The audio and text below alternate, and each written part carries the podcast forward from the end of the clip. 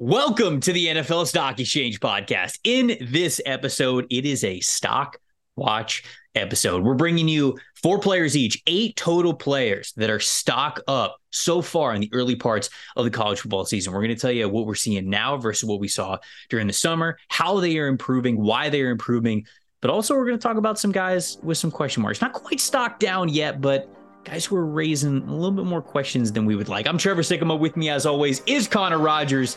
Let's ring the bell.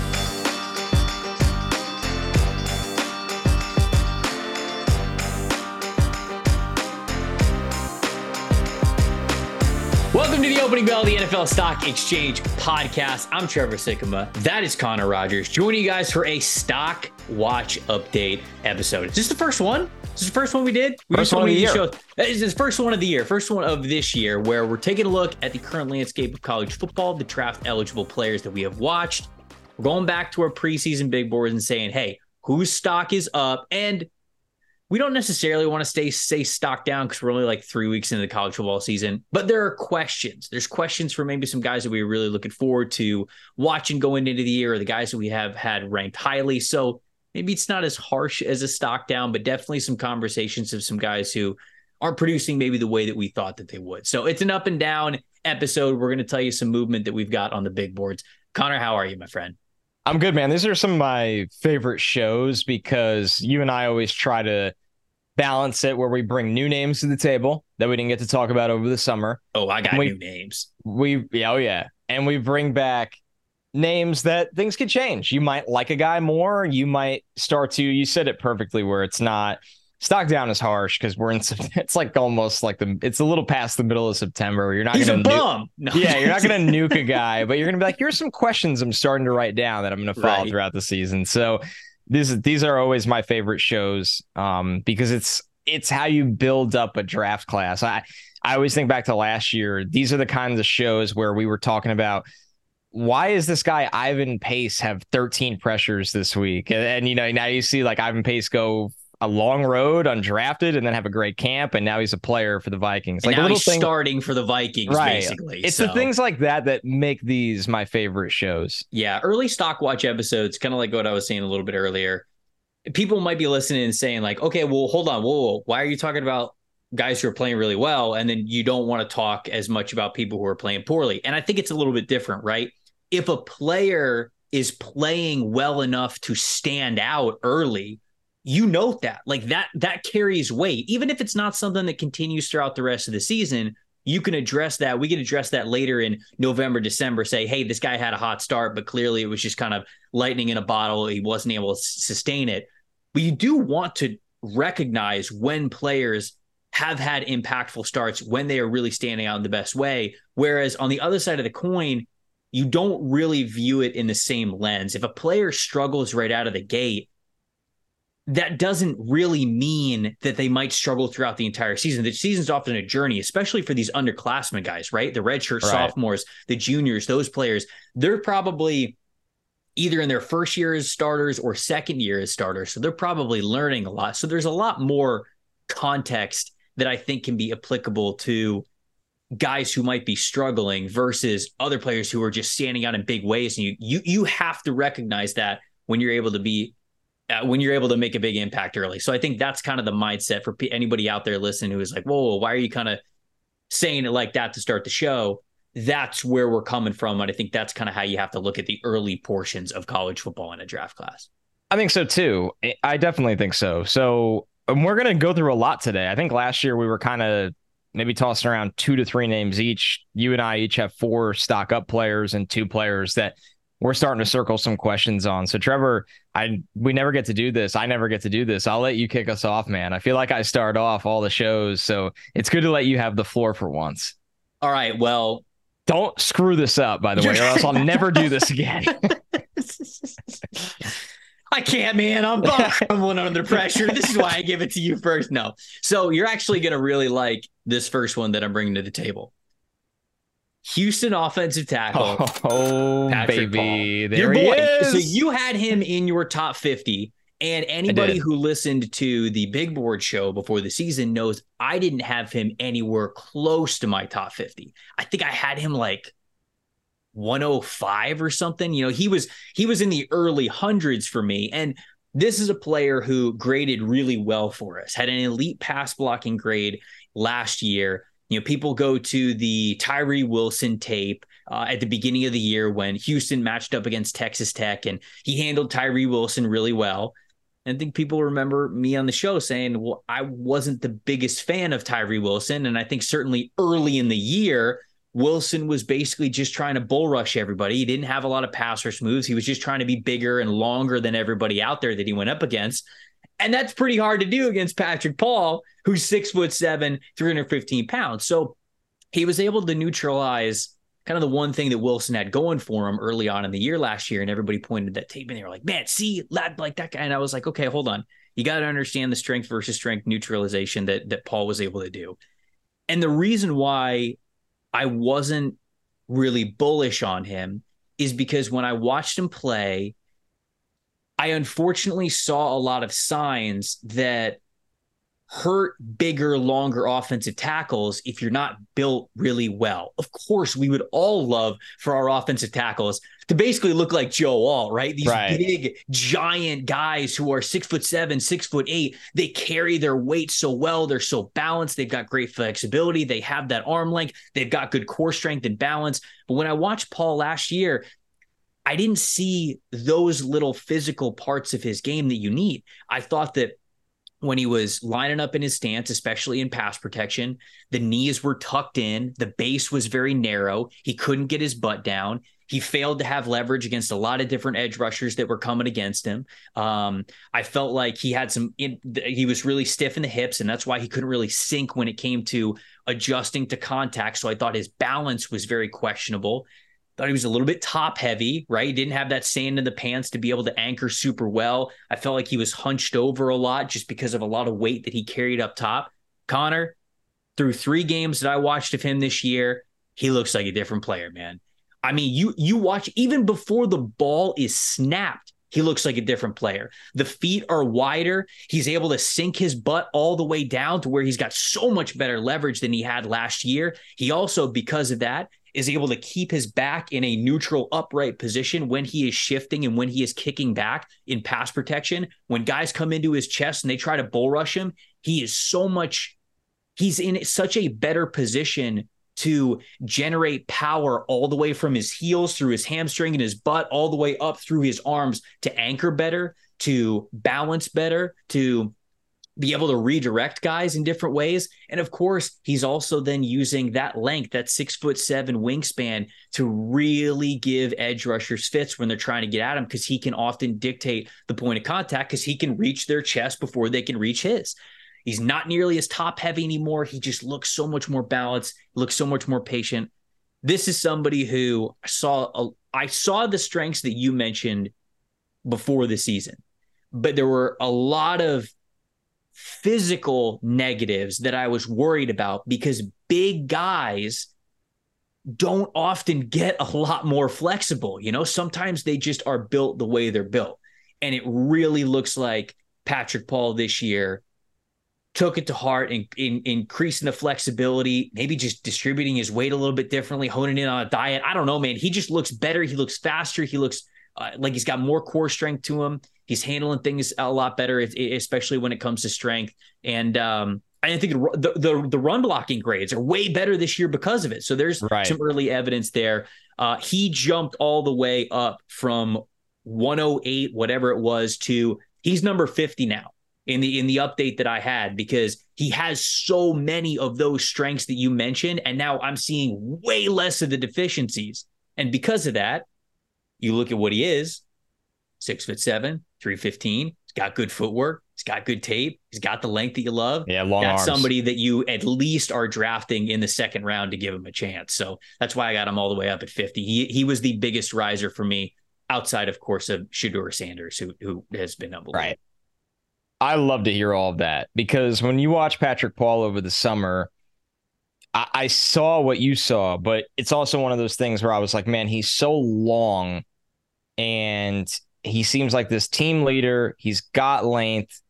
Sure, some of the tape is sloppy, but he's got gifts out there where you think that you bet on the traits. And it's a good thing he opted to not declare last year because if he did, what would he have been? A fourth round pick, developmental tackle? Yeah, that, somewhere in the mid rounds, probably. Right, somewhere guess. in the mid rounds, and and now you know, especially based off your evaluation and him starting to put it all together and and have that balance and look stronger and and just look like he's more comfortable in his pass sets and also start to play with better leverage in the run game because that was definitely one thing that I wrote down. I'm like, it's going to be hard for players to get around this dude he just has that kind of length. He he does have natural strength, but like you said, Trevor, he needed to add strength.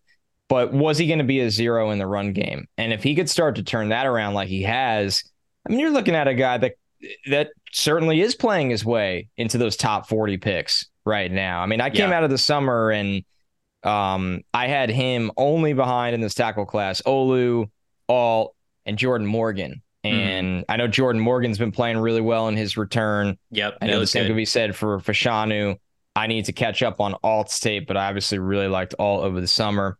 Alt's playing so, really well too. Yeah. I'm not shocked. All the funny thing about Alt is as much as he gets oddly picked apart by some, Alt's never been eh, he's always been a he's a great college player. Like the right. day he had to step in and start. At no crazy. point he's been bad. Right. Yes. It's it's insane. He's been such an overachiever, it feels like, for what he was when he got to that program. And now it's like the dude is just really, really good. And some people just have to accept it. So Alt Alt has been a first round pick since the first couple of games he started yeah. at Notre Dame. I, yeah, it, it I was so it was basic, it was only a question of okay, are you a late first round pick that somebody's going to take a chance on to develop, or are you going to turn into a top ten pick? That was right.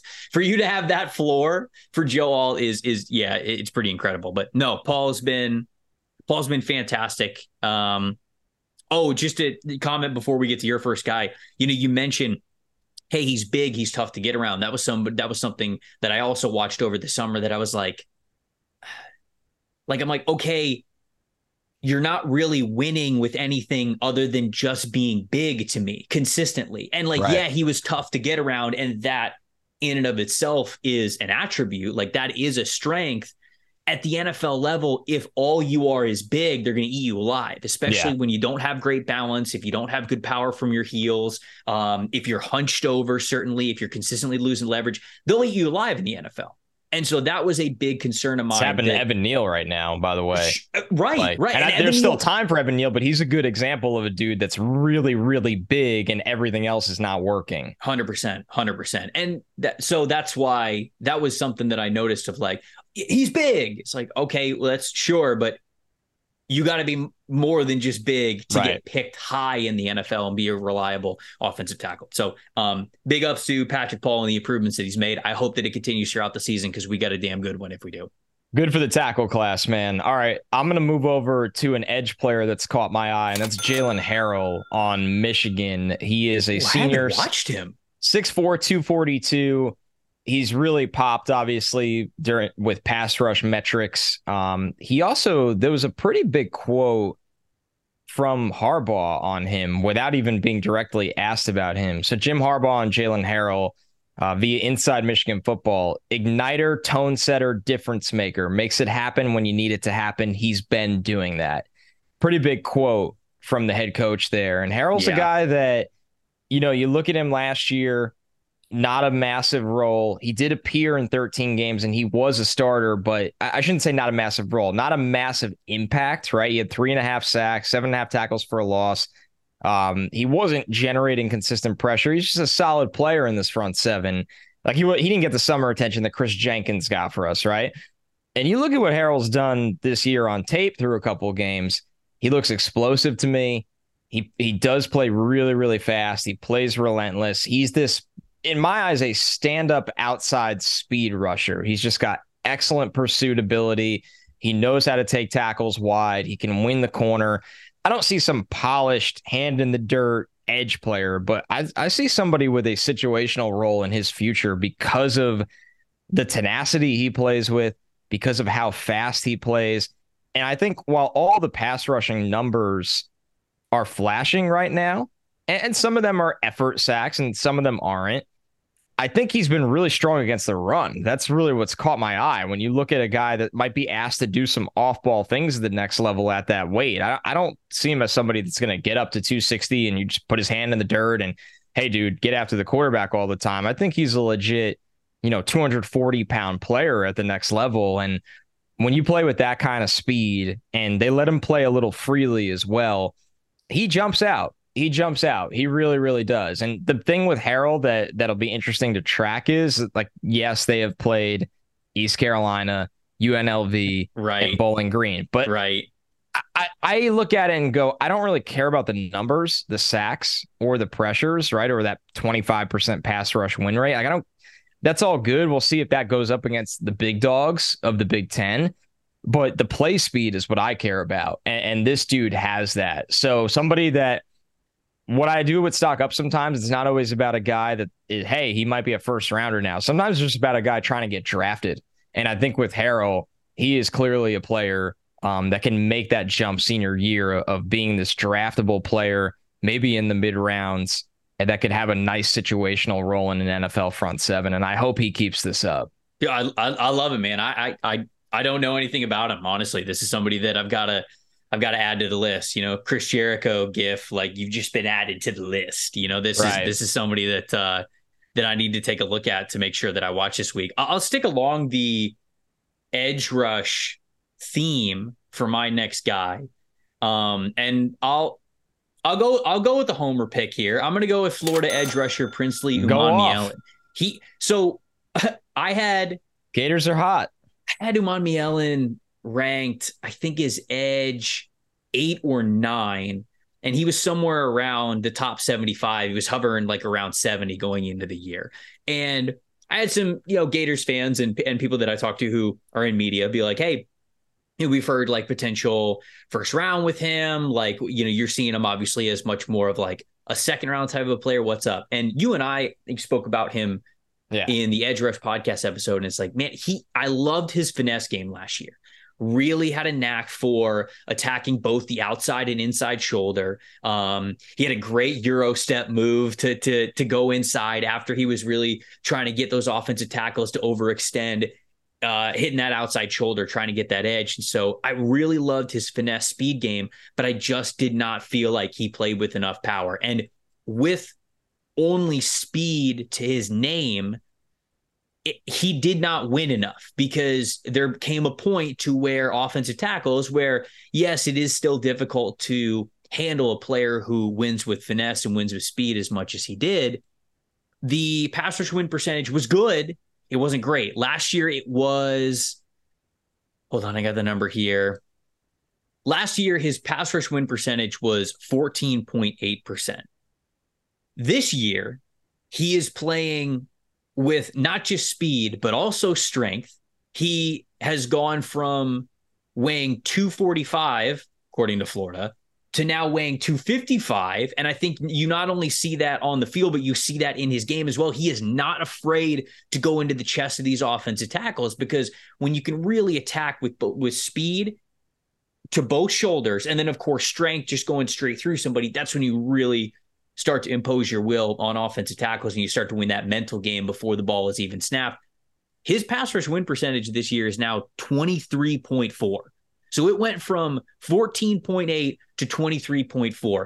It's early, of course, but Florida's three games is not cupcakes. It, it was at Utah, and then, you know, they played McNeese State as the second game, but then it's hosting Tennessee. You know, so like those right. are two big games. And Tennessee always has season big time lineman recruits. Like you usually get a good test against them no matter where the state of their program is in. Yeah, they got beef, man. They've got they, beef. they bring the beef. They do bring the beef. So I wanted to shout him out because I, I moved him up. Um, where did I have where do I have him now?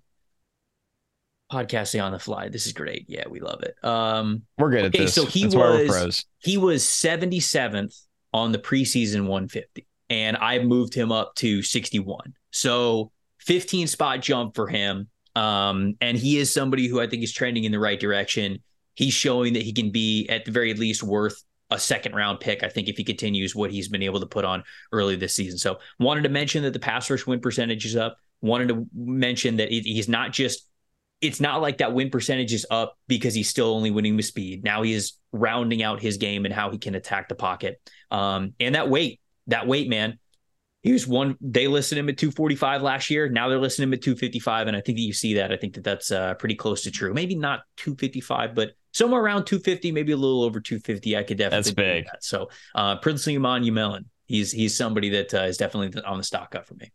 That's big, but two big edge risers for us this week. I, I and I think it's I don't know about you, it's my favorite class to track year after year because there's so much with pass rushers that whether it's the growth, whether it's tracking the win rates, whether it's it's a position that the way the players evolve, gaining weight, playing stronger, those are the kind of guys where you like to see like summer you're like man he's just not there. And then you look at what they've done an entire offseason in camp and you get into maybe their final college season and they could look like a totally different player. I think the evolution of that position uh, is one of the most fun to track as a as a quote unquote scout. So my next guy is from the wide receiver class and he's really, really interesting to me. And that's Tre Harris, the wide receiver at Ole Miss, who was a transfer from Louisiana Tech. Now, yep.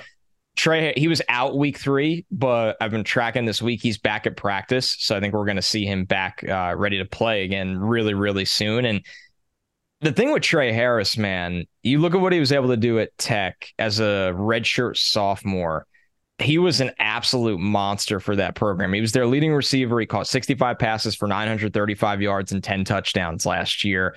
Um, they also handed him the ball five times for 22 yards, and we'll get to that aspect in a second. Averaged almost 15 yards per catch. Like this dude was a big time receiver for Louisiana Tech. Transfers to Ole Miss because he's a smart man. You know you're going to get a lot of production as a yes. wide receiver in that yes. Ole Miss offense, especially especially with Mingo gone. He's like, all right, I see it. the, uh, he's the IQ is already a plus on this guy's scouting report. And listen, I mean, you see it in the in you know the first game there. Yeah, I don't. I'm not. Once again, this is not evaluating competition yet. We will have time to do that. It's evaluating ability he catches four touchdowns against Mercer, six catches, 133 yards. I believe right in the beginning of the Tulane game, who's ranked team, like it's ranked team, Tulane. He catches two catch passes for 55 yards and a touchdown, and they got hurt. Yeah. When you watch the tape, not just this year, what he's already done at Ole Miss and what he's going to do, but what he's done at Louisiana Tech, Trevor, this dude is different with the ball in his hands. It's very reminiscent of some guys are receivers and and when they catch the ball they stay a receiver is kind of how I think of it. They run either just really fast or they just their movements.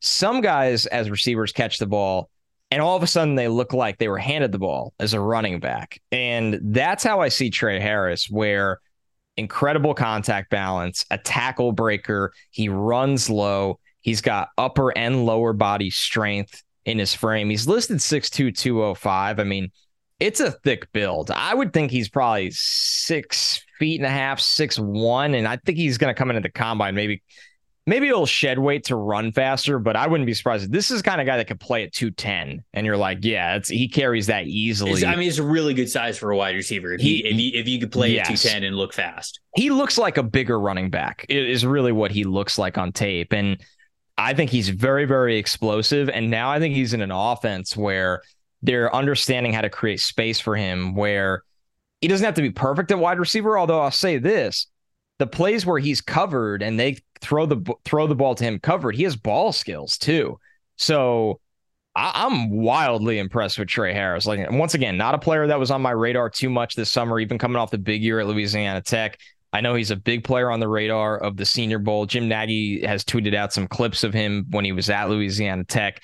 Uh, and then you just see the debut he makes for Ole Miss. And if he comes back healthy, and it seems like he's really quick return, this dude is going to explode this season. I mean, 1,200 yards and, and 13 touchdowns is easily in the realm of outcomes for this guy. And, and he's got legit ability after the catch and legit ball skills. What was his production when he was at Louisiana Tech? Last year, he caught 65 passes for 935 yards and 10 touchdowns. Yeah. Yeah.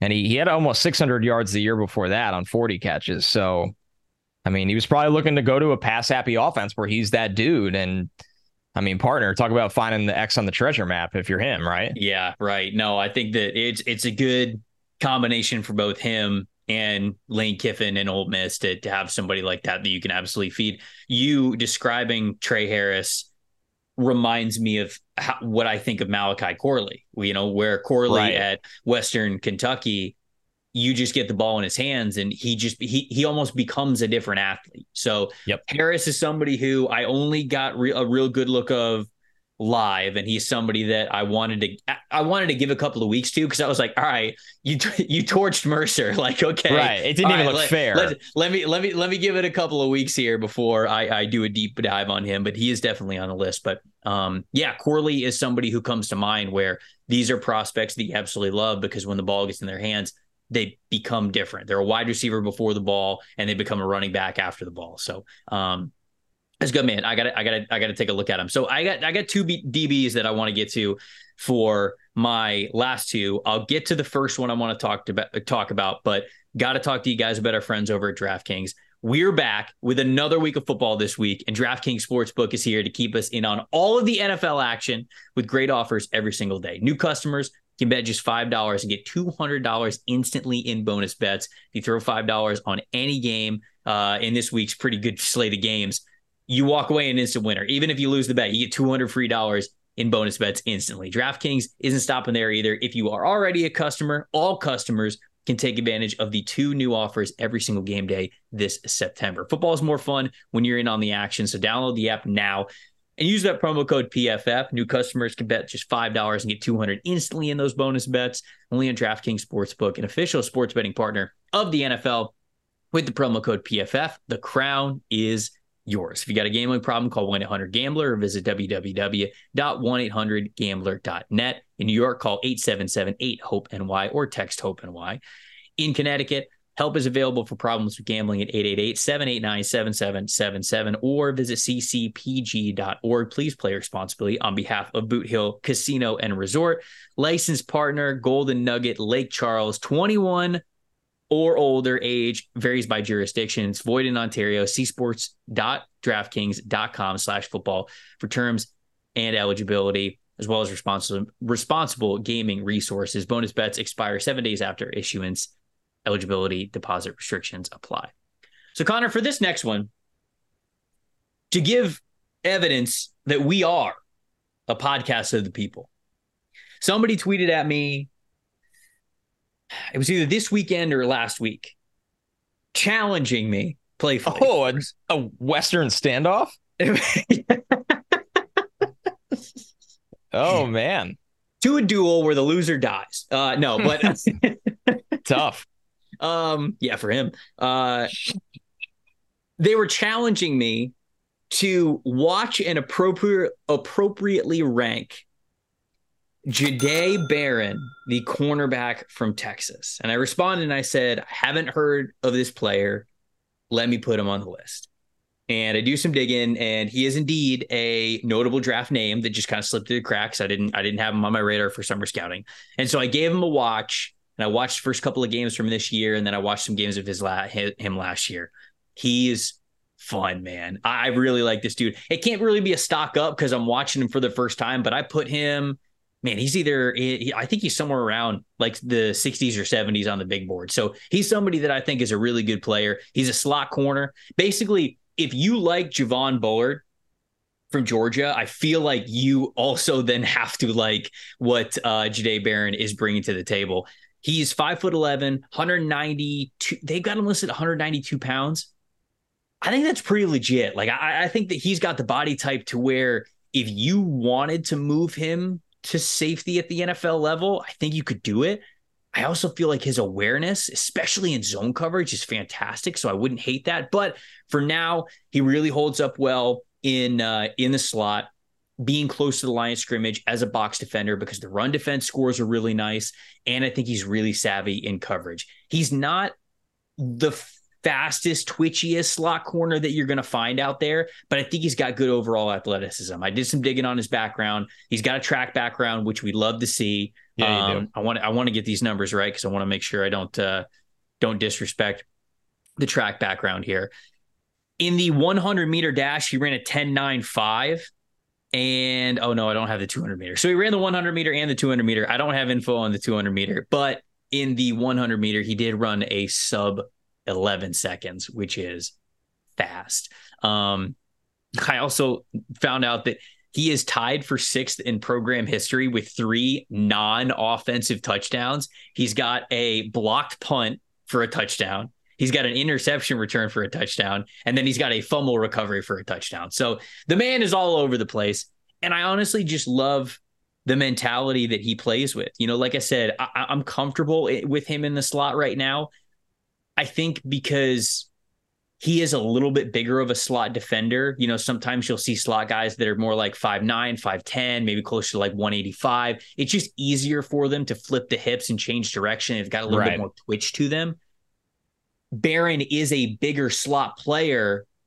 And though there are times where you can tell if a receiver is is really good at route running and he's really quick and he's able to break on his routes very quickly, Sometimes it takes Barron a second to really put his foot in the ground and catch up, but he's pretty comfortable in trail technique. He keeps his eyes on the quarterback. He's got a great feel for when the ball is coming. So even if he gets beat a little bit and his back's to the ball, he'll get his hand up there uh, at, at the appropriate time to either interfere with what the receiver is seeing or even get a pass broken up which is which he was able to do already even a couple of times this year he's got two forced incompletions he's already got an interception this year I, I I just love the way that this dude sees the field, especially for zone. There was a specific play where who did they just play? They just played Wyoming, right? I think yes. it was this Wyoming game. Wyoming's running bunch formation to the left side. So it's that that triangle formation of receivers very close to one another, close right. to the line of scrimmage. And Barron is over on that side they're running a three level sale sail concept. So, you know, you have a quick throw that's kind of like out to the flats, although it was a little outside of the flats. It was more just a, a shallow route towards the sideline, right around the line of scrimmage. And then you've got, I think it was about a seven yard out. And then there is a corner route that kind of started as somebody just getting vertical up the field and then moving more towards the sideline. So the goal is that you give Quinn Ewers these three options and he's looking in the same place for all of them. So it's very simple. You're trying to overload that side of the line of scrimmage or that's that side of the field I should say. And whatever player isn't covered, that's where you're throwing the ball.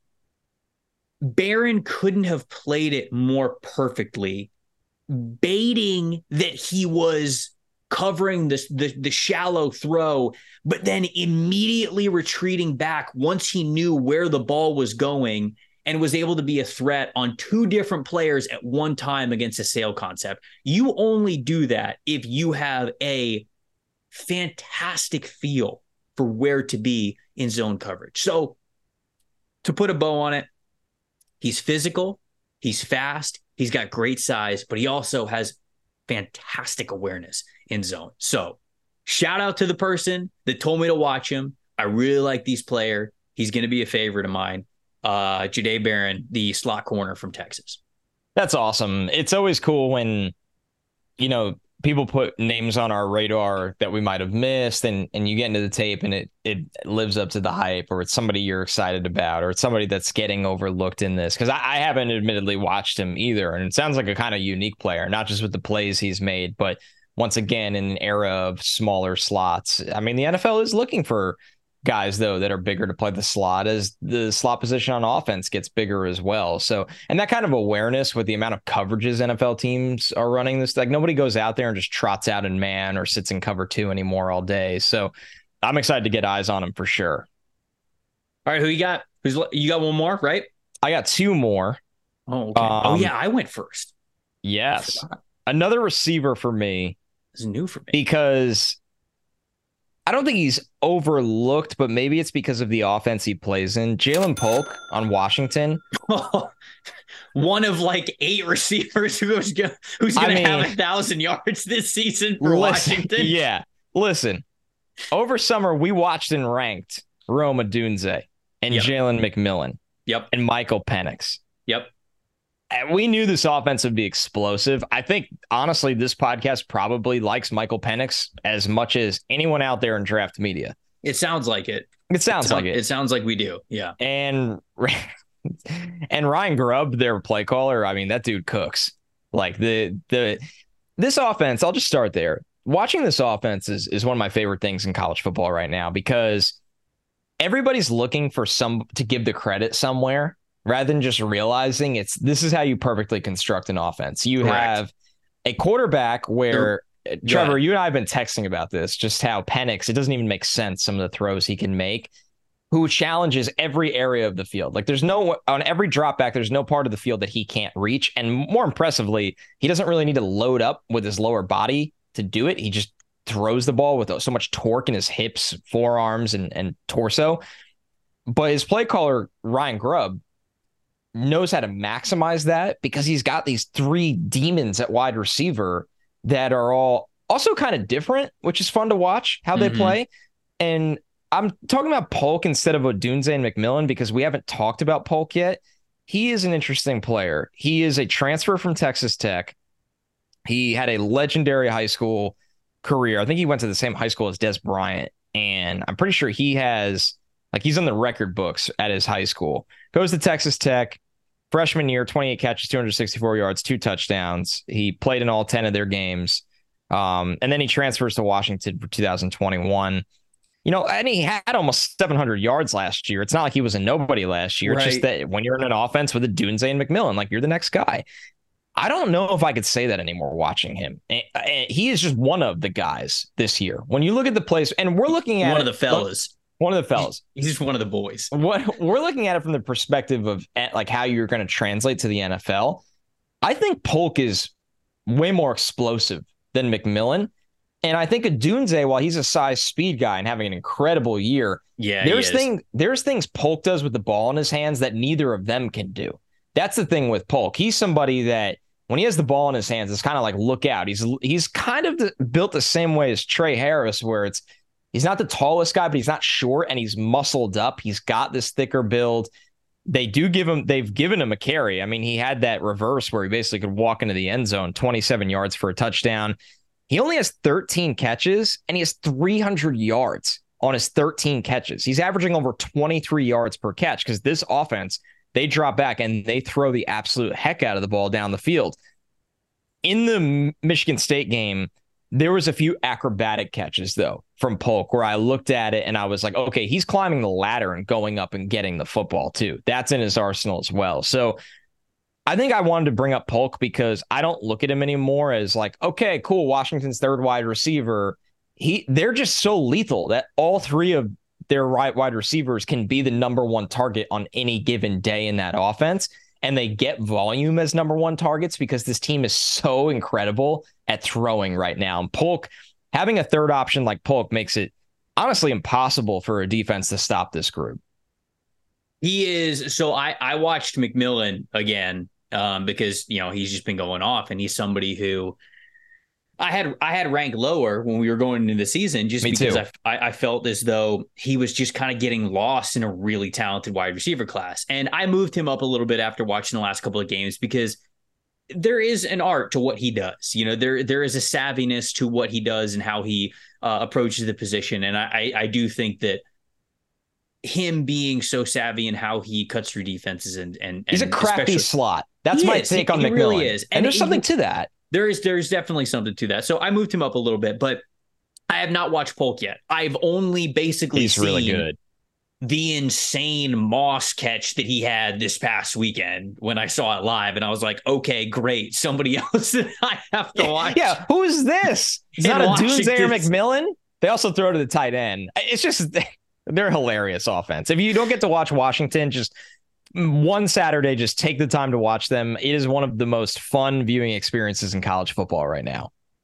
Yeah, it's um, I, I so yeah, I I cannot wait to to dig into his tape as well because dude, the wide receiver class. We say this all the time. I feel like we do say this every year, but the wide receiver class is just nuts. And for us to have Harris and Polk that we get to add to the list, that's um that's pretty impressive. It's it's only making it more impressive. So the last guy that I want to bring to the table is somebody who I think is probably on other people's radars, but I don't know if you watch this player. I did not watch this player going into the year. Did did you watch Quinyon Mitchell, the I ranked from him. Toledo? Yes. Okay, but I okay. didn't talk about him on our corner podcast. The re- so, Trevor, the only reason I watched him was because he was like a turnover freak last year. The numbers were insane. So I was like, you, I have to watch him. Okay, so Quinyon Mitchell, Toledo quarter, cornerback, outside corner. He is listed at six foot one, I think like 205 pounds. Um, I think he's a little under six one from other credible sources that I've read. Yeah, uh, I would believe that. I think he's right around that like six foot, six foot one, 200 ish pounds. You know, I don't, I don't know if you want to go into the high 190 90s or it, it doesn't matter. He's, he's right around 200 pounds. But you mentioned the ball production is stupid. Dude, it's insane. He had 18 forced incompletions last year, which of the guys that I have watched that are draft eligible, that ties Kool Aid McKinstry for the most.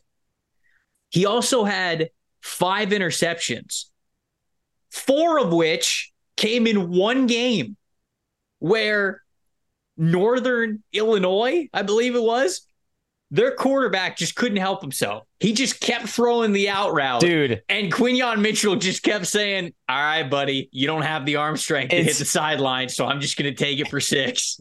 It is the outhouse of college football games that I've ever watched on tape. I, was, I couldn't. It doesn't even make sense that game. Yeah, four. He did have four interceptions in that game. He, I, be, I believe, if I remember this correctly, he was outscoring Northern Iowa or Northern Illinois in the first half because the very the his first two his first two interceptions were pick sixes. They were oh, they were oh, out routes that he undercut because he is a off coverage cover three type of corner. I know for everybody out there, it's like, ooh, you know, 6'1", 205 pounds. Is he a press guy? No, at least he certainly was not used that way last yes. year. He had 455 coverage snaps last year, only 31 of them. It's extremely low came in press coverage. Like we wanted Nate Wiggins to press more. I, I I need this guy to press more. But the reason why I think he does not get up in press coverage could have something to do with the rest of the defense. Obviously, you can't play man coverage if you don't have the guys to play man coverage. But it also might have to do with the fact that he's a good athlete. I don't know if he's an elite athlete.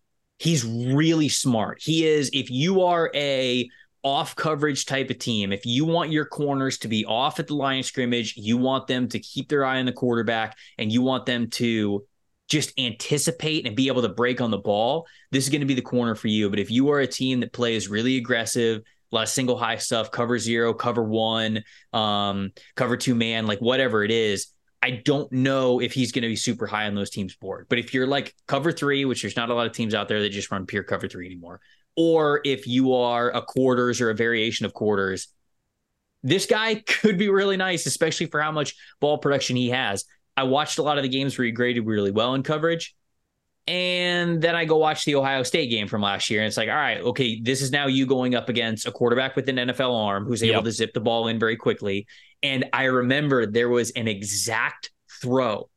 I think it was to Marvin Harrison Jr., but it might have been to Egbuka it was the exact out route throw that he had two pick sixes on later in the year against Northern Illinois that he could not catch up to because the receiver broke too quickly. And more importantly, Stroud was able to fire it to the sideline before he could get there.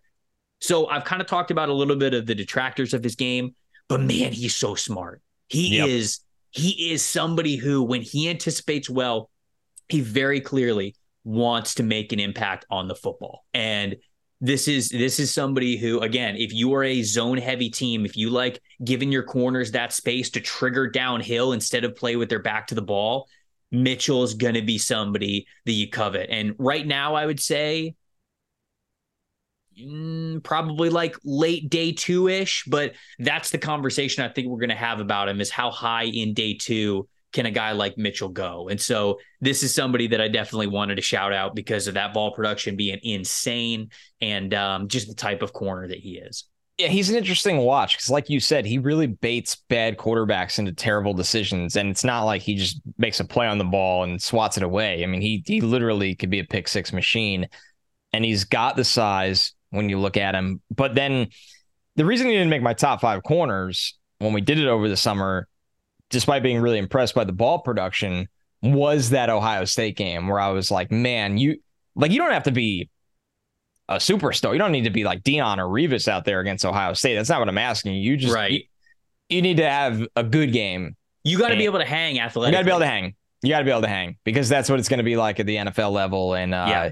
he's an interesting one to watch, though. There's no doubt about that. And you don't just write a guy off because he had one bad game against Ohio State, right? That's how we looked at it. But he is that smaller school defender that everybody will have their eyes on because of how much he pops with yeah, the big play. Yeah, not uh, not writing him off definitely wouldn't be the way that I would say it. It's just more of okay, you have the monster games against teams and quarterbacks who probably aren't going to be playing at the NFL level. That Ohio State game, and he's got some other big games I think on the schedule this year, but that Ohio State game is the one where you go, okay, are we talking about a third round pick or are we talking about a first round pick? Like because because if you are able to still be that type of high impact player against Ohio State, then we're probably talking about a first round pick corner. But um, it'll it'll be it'll be interesting to see the type of tape that he puts out there for the rest of the season. But he's another new one that I wanted to make sure we got out there for the good people. Man, how about one more here? And during our guys that we have questions about or guys that we just want to talk about, I'm gonna have some quarterback conversation. But before we get to that, one more quick stock up for me because this mm-hmm. is, you know, the first time really looking at him as an NFL player. How about the start that Jo'quavious Marks is off to for Mississippi State oh, right now? yeah, man. Is, does he lead the country in rushing yards? I think he might. I know he's got 325 on 51 carries. He's averaging about six and a half yards per carry right now. And the thing is with him, he's also got nine catches for 90 yards. He has along with that 52 yard run was a beautiful sight, making guys miss. And that's the thing I really wanted to highlight with him that maybe I just missed it last year, or I don't, you know, I didn't zone in as much because I didn't think he was going to declare. Trevor, I mean, he's forced. I had it up right here because he's amongst the leaders. He's forced already 15 missed tackles. Yeah. So that, that stood out to me when I was looking at running backs overall. Yeah. yeah. He's making guys miss. Um, he's running hard. He's running wildly efficiently. Um, I just wanted to give like a light shout out to him because the those senior running backs just get lost in the shuffle. But when you're doing this in the SEC and and you're also hitting on some advanced stats as well at the position, mm-hmm. you got the juice that he has. I, I've really really liked what I've seen from him. So yeah, uh, that's that's a really good shout out. I know I noticed those uh, force missed tackles as well. He does not lead the country in rushing yards. That honor goes to uh, Audric Estime, who dude, another one. Jesus. Everybody who listened to the podcast during the summer and looked at the preseason big board, y'all know we were on Audric Estime because there were there was actually somebody who again during the summer was like, you have to watch him when you watch running backs. And I was like, oh okay, Notre Dame guy, I haven't heard of him. Let me watch him. And I was like, he's awesome. I like this dude. Like I like this dude more than a handful of other notable names, and you guys can check it out in the rankings and everything. But Estime is absolutely going off. Marks is 11th in the country in total rushing yards, and then he is also 11th in the country in yards per game. So there we go. Estime has 293 yards after contact. Brother. Dude, like he's what? absolute house. Yeah. He's he's the real deal Holyfield. So we'll uh we'll be talking about him a lot. You want to jump into some of the uh the the I don't want to call them harder conversations, but definitely some interesting ones. I, I yeah. want to ki- I want to kick a name to you Go to ahead. know where you think he's at because I was so JJ McCarthy, right? JJ McCarthy, watch him over the summer. Uh huh. Didn't make my top five quarterbacks. Uh, to be to be honest with you, I just I didn't see it. I didn't like a lot of the tape I watched. I thought he looked very panicky. I mm-hmm. thought he he didn't have the athleticism to play as out of control as he was when he was trying to scramble. All mm-hmm. those things. Then I went through and I did a, a JJ McCarthy uh, film room for NBC to, after his first two games because I, I was blown away by what I saw, like physically. Like this dude's got an incredible arm strength. He throws the fastball. He can hit outside the numbers from the opposite hash as a drop back. And then he was starting to make better decisions, climbing up the pocket, yes, extending plays. And they got him yeah. going a little bit on the run game where I thought he even looked more athletic than what I was accustomed to. I was really, really impressed. And I'm not hitting the panic button yet, but then he he had the game that to me was very 2002 JJ McCarthy against Bowling Green. 2002. Right? 2022. he wasn't even probably born in 2002. I was going to say the fetus game. you might have just created a crazy. He was born in 2003, by the way. Brutal. Brutal. Good God, we're ancient. Um, so a little Instead flashback. of the flu game, it's the fetus, the JJ the fetus McCarthy game. fetus game. oh man, it's not even a fetus. That's the thing. So as we reel ourselves back in. I'm not here. going further than that. No, that's where I was. I was like, no, no, no, no, no, no, no. We're no. drawing the line. Oh man. All right. So we're stopping there. Uh you know, he has this kind of comeback to reality game against Bowling Green, and it, part of it really just kind of probably bury it because it's like, cool, Michigan won as expected, thirty-one to six. He only had thirteen pass attempts, mm-hmm. but he did throw the three picks, and one of them his arm was hit, so you kind of throw that one out. But the other two, Yep. you're just you're just kind of looking and you're like, man, I've seen this before. Like, don't revert back to this. And I don't really care about that game because I liked what I saw so much those first two weeks. But JJ McCarthy, I don't know if anybody has people, pro- there's answers to this, but he has so much to gain when they play better teams. That's my point with McCarthy. Like, he is this dude Yes. that I think there are people that view him as a first rounder. I think I, Definitely, I'm yeah. I'm reverting back to my not my summer take, but somewhere in the middle where I'm like, I think he's a nice developmental day two quarterback right now. Mm-hmm. And those games for him are going to be so, so big. I think he could throw with a little bit more touch. I think he needs to remain calm and collected like he did the first two games, not the third game under pressure where he tries to he tries to Zach Wilson it sometimes where it's like the Madden thing or he's Well, that's the big worry is the Zach Wilson. the thing. drifting. The drifting. Just people, people eh, like is he Zach? Because Zach Wilson, same thing. All the arm talent in the world. Um, played behind an offensive line that was invincible. Yeah, um, can hit didn't any really throw. to, You're right. You're didn't right. really know how to navigate pressure. Didn't really have a ton of competition that he went up against. It was bad, and obviously the NFL drafts the guy number two overall, which is going back to what you said. Some people view him as a first rounder.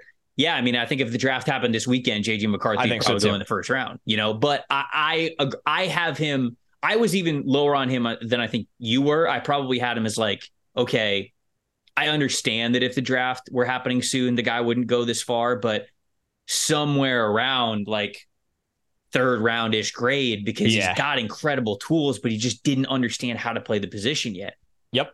He wasn't in my top improvement- 50 from I agree. No, yeah, he wasn't. Yeah. He wasn't in mine either. He wasn't in mine either. Now I think I've got him. I think I moved him up to like mid 40s. So he's like QB six or seven right now for me, and I've got him like mid 40s. So that's again like sort of, sort of that category of hey, this is a highly talented day two quarterback. You take a chance on. So I'm with you.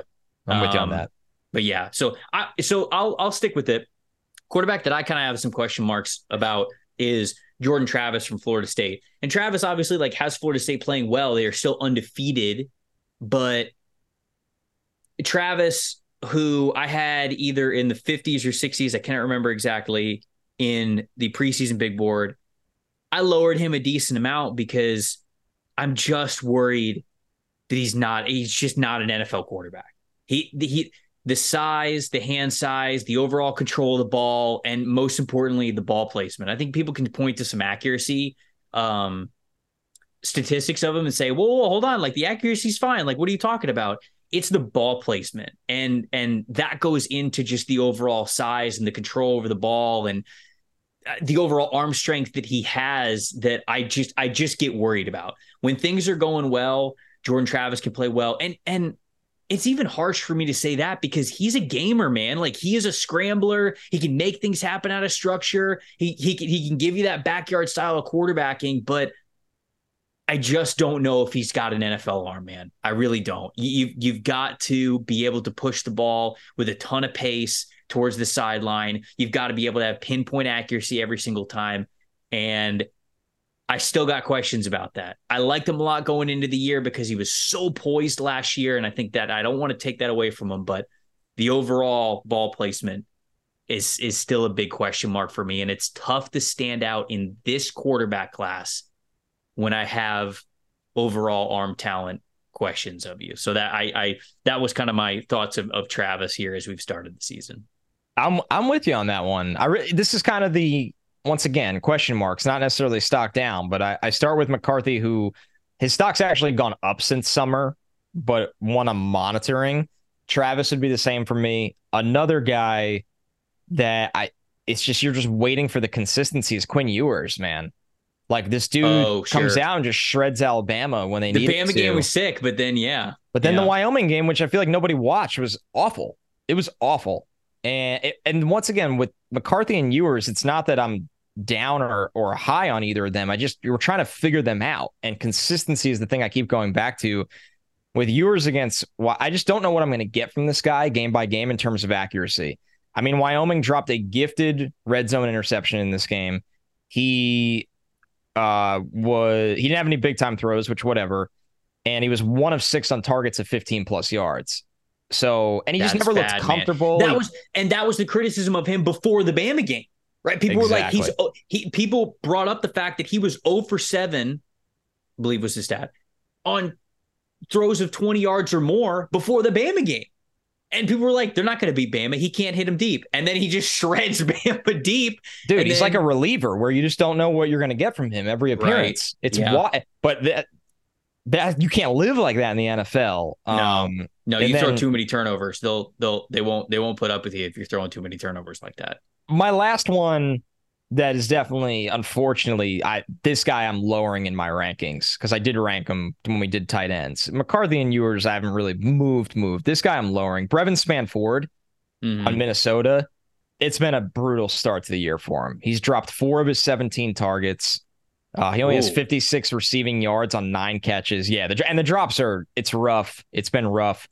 He's still a good man scheme run blocker, but he, when you're that guy, like you're this giant tight end, but you're not effective as a pass catcher, you need to dominate as a blocker. Yeah. And I think he's yeah. just been good. I don't think he's dominated. And why he hasn't dominated, I don't know if he could block in space like a lot of these guys are asked to at the NFL level on the move. Or like, are you athletic enough where you're running outside zone and you can uh, sustain your blocks and get hands on a guy and hit your target. He's more of he's honestly like a sixth lineman where it's like cool down block and get people out of the pile. He could, but if you're not really effective as a pass catcher, what does that do? Right. So being transparent on the show as we are, I, am dropping him in my tight end rankings, and I know it's early, but that that was it was a little alarming out of the game. how gate. he obviously like the four drops is tough, but how you just explained him is is literally what I basically wrote in my scouting report I rem- before. Remember, you were pretty low on him this summer. Yeah, and, and I was pretty low on him because I I just I just think he's a blocking tight end, which is fine, but yeah, you're gonna get drafted a lot lower and you might bounce around a little bit. But like he's he's to me, he's a heavy package player. I didn't really see a ton of upside with him to be this super versatile, all three down. Um, single tight end, even in formations. I I, I felt like he was kind of that.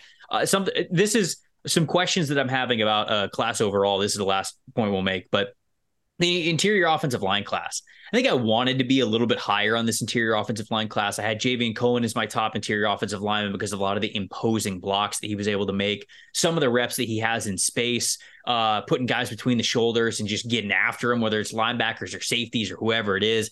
I absolutely loved when he was at Alabama, and he's been fine. But I think that's kind of the theme that I've gotten as the early return this year for the interior offensive line class. Right. There's a lot of guys that are fine. I think that Cohen can be fine. He definitely needs to be more consistent. I still like Van Pran a decent amount, the center from Georgia. Sure. Um, I He's like Chris real solid as always. Right. Eh, solid, I think, is the word. And yeah. I think solid's probably the best that you're going to get in this class. Sedrick Van Pran, Zak Zinter, the guard from Michigan. Um, Christian Mahogany, I think, is a little up and down like Javion Cohen is, but I think he's got potential. Uh, your boy, Troy Fautanu, he from Washington, he's still playing offensive tackle. So the transition for him to go to the interior offensive line, it's going to take a little bit of imagination. Uh, but I still think he's playing well.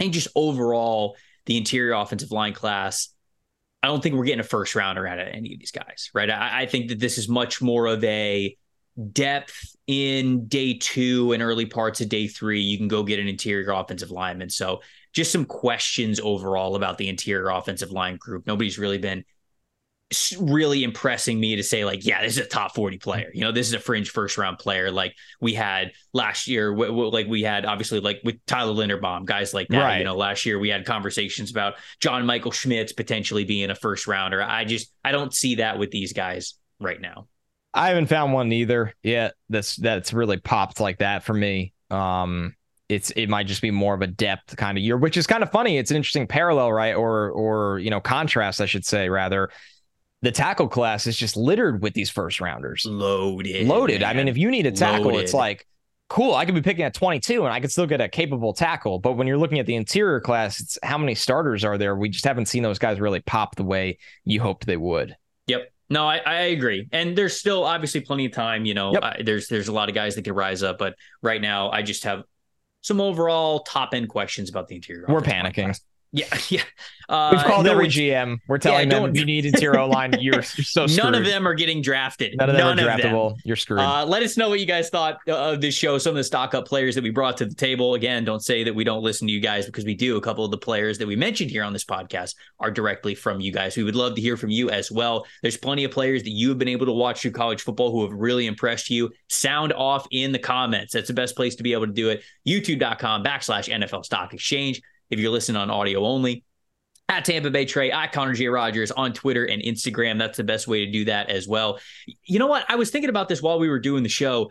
We need to have a fan centric show at some point. Like whether it's the voicemails that you guys have left us, that we've done episodes like that, where it's just like, hey, we're having a stock up, stock down episode of the people. And and we just get to hear from you guys. That's something that I was thinking about that I really want to get back to. But until then, hit hit us up in the comments and let us know your thoughts and um, if you think that's a good idea because I think that's a good idea. I would love to do it. Connor, got anything else before we get out of here? No, that sums it up well, man. I'm excited. Um, yeah, I mean, if if you want to see more of the Washington offense that I mentioned, I posted on my Twitter feed a Michael Penix breakdown from the Michigan State slaughter game that Washington had. Uh, I think for us, we're just going to keep chugging along. We, I do say, we Trevor, and I have heard the people.